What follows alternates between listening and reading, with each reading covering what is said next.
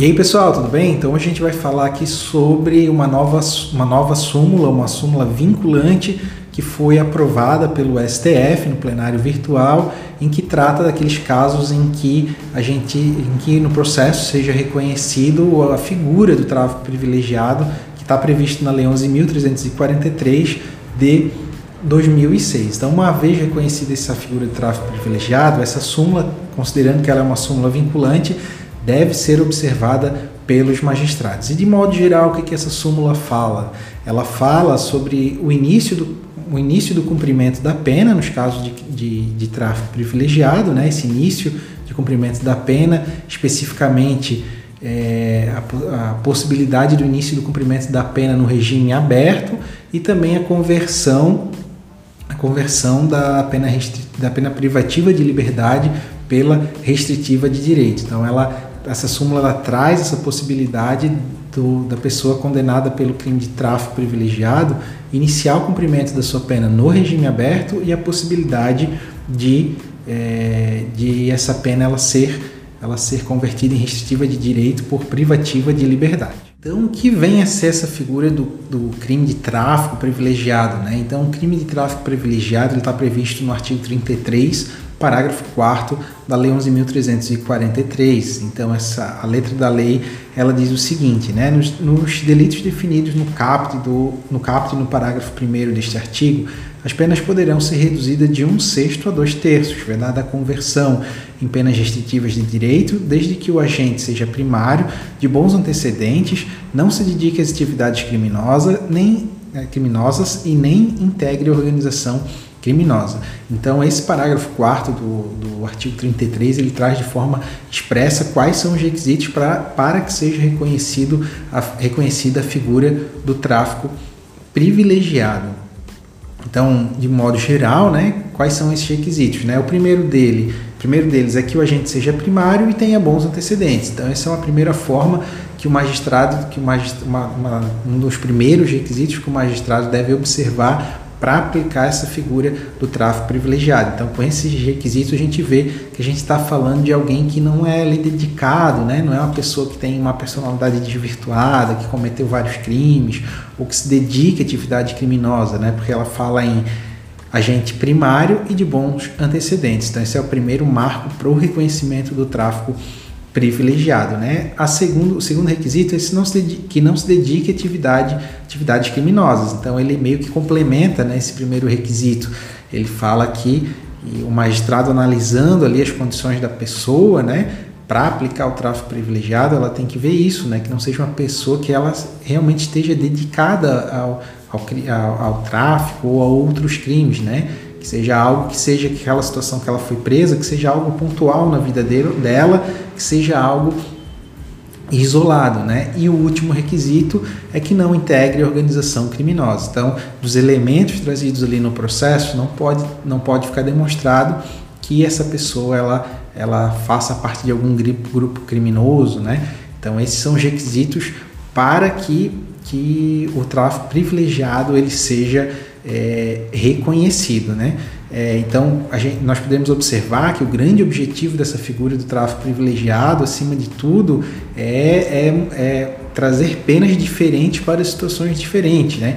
Então, a gente vê que ali ele prevê uma redução considerável na pena para aquela pessoa que, de repente, ela não é o grande traficante, ela não é a pessoa que realmente ganha dinheiro com o tráfico. De repente, aquela pessoa que, as conhecidas, né, que a gente acaba vendo aí muito nos jornais e tudo mais, as mulas, né, que são pessoas que não são traficantes, que ganham um valor ali, muitas vezes, nem tão alto assim, para fazer o transporte da droga, num carro ou às vezes de uma viagem para outro país. Então, o objetivo da lei com o tráfico privilegiado é justamente esse, né? Uma individualização da pena, uma diferenciação do grande traficante para a pessoa que ocasionalmente de repente faça parte ali da cadeia do tráfico, mas que não tenha um ganho relevante com o tráfico, né? Não seja um dos cabeças, vamos dizer assim, do crime de tráfico, mas que seja somente uma engrenagem ali de todo um mecanismo. O fato é que, mesmo com os requisitos bem definidos, a meu ver, né, na lei antidrogas, a lei de quando reconhecer ou não o tráfico privilegiado, acontecia que muitas vezes se gerava alguma confusão, aí se gera, né, alguma confusão com relação à aplicação da pena. Em que regime essa pessoa que foi condenada pelo tráfico privilegiado inicia o cumprimento da pena? Essa pena ela pode ser, essa pena privativa de liberdade, ela pode ser substituída por pena restritiva de direito. Então gerava muito essa confusão aí.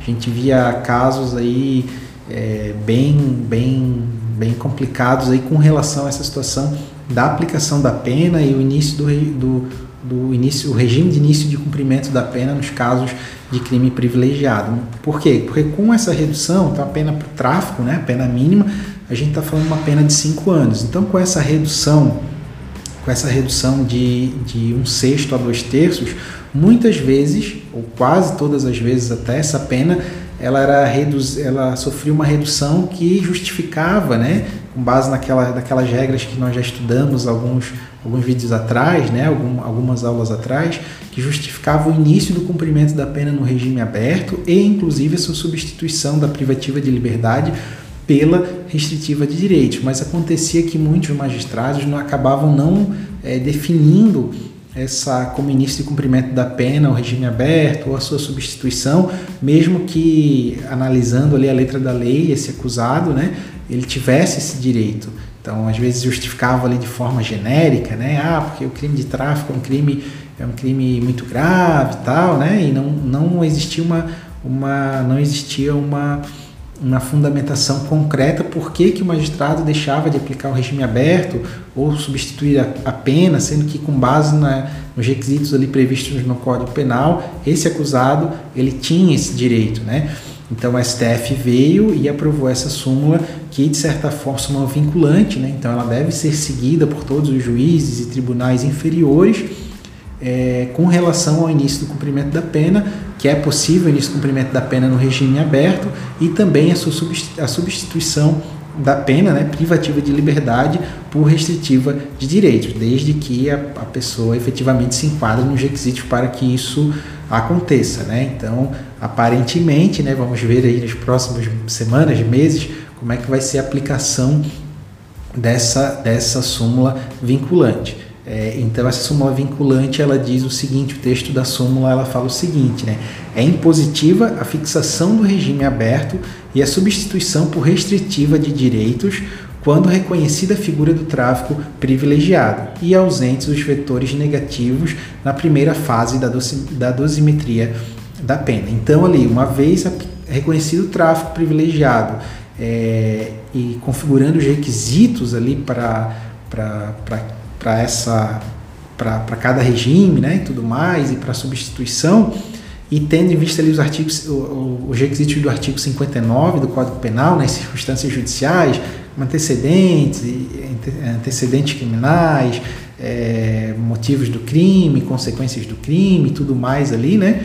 Sendo esses requisitos ali favoráveis a esse acusado, é impositiva essa aplicação então do regime inicial de cumprimento da pena no regime aberto, inclusive com a sua substituição da pena privativa de liberdade pela restritiva de direitos, né? Então, você que é advogado criminalista deve ficar atento à aplicação dessa súmula que foi aprovada, súmula vinculante que foi aprovada pelo STF. Então, como a gente falou, na nossa visão é uma ótima súmula, porque realmente no dia a dia jurídico a gente acaba vendo que existe algumas controvérsias aí com relação ao tráfico privilegiado. Às vezes a pessoa ela foi condenada no tráfico privilegiado, os requisitos do artigo 59 do Código Penal, as circunstâncias judiciais lhe são favoráveis, e o magistrado, até o próprio Tribunal de Justiça, ele acaba deixando de fixar aí o início de cumprimento de pena no regime aberto,